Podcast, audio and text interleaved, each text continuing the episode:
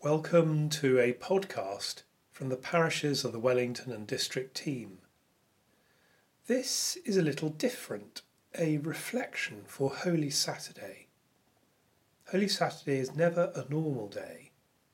The Son of God is dead. Today, Saturday the 11th April, isn't a normal day in a normal Easter holiday. In this country, and across the world, people are locked down, staying at home. It wasn't a normal Saturday in Jerusalem some 2,000 years ago. It was Passover, a time of great solemnity and spiritual significance for Jews. Jerusalem was in lockdown from 6 pm dusk on Friday to 6 pm on Saturday people stayed indoors. Just as their ancestors, the Israelites in Egypt, had done long before. When the angel of the Lord passed over the whole land of Egypt, and all the firstborn sons of Egypt died. This was the tenth plague, the most terrible plague. For the followers of Jesus, the Passover lockdown in Jerusalem wasn't normal.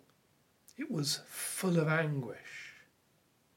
Before dusk on Friday, Joseph of Arimathea had taken down the body of Jesus from the cross and placed it quickly in a cave like tomb. Some of the women watched. Then they returned to their lodgings in the city.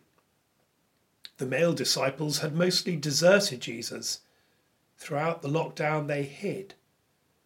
They feared that the authorities would find them and arrest them also. When the followers of Jesus looked back on the events of the previous few days, what did they think? Jesus entering Jerusalem with crowds crying, Hosanna!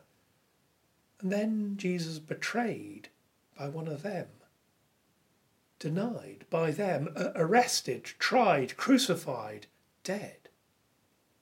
Their friend, their rabbi, the Messiah, dead.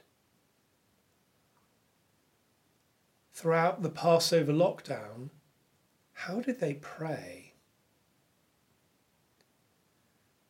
And what about us in this lockdown on this Holy Saturday? As we look back on Holy Week, what do we think? How do we pray? There's an old tradition of the Church for Holy Saturday. This may be a gift to us this day. Simply to stay at the tomb in our hearts and our imaginations the stone is rolled across the entrance of the tomb. It blocks our view. It stops us from approaching. But obscured from our sight and our understanding is God. There's a psalm that expresses some of the agony of waiting. Psalm 130. Out of the depths have I cried to you, O Lord. Lord, hear my voice. Let your ears consider well the voice of my supplication.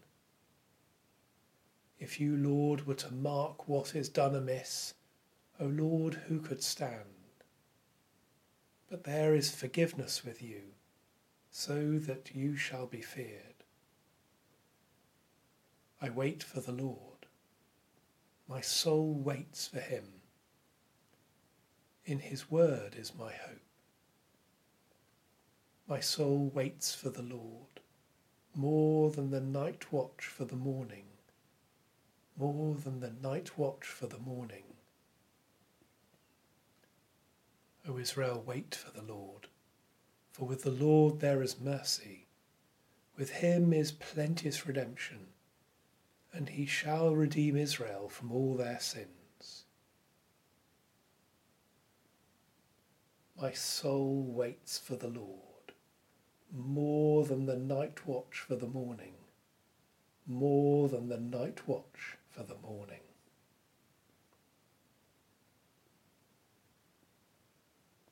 Waiting in lockdown is hard. It was hard for the ancient Israelites, but it became the way from slavery in Egypt to freedom in the Promised Land.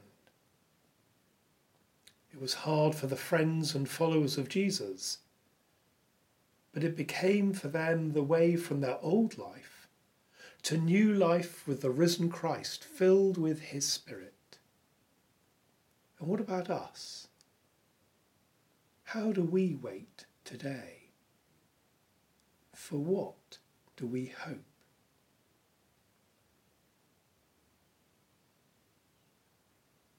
A final prayer.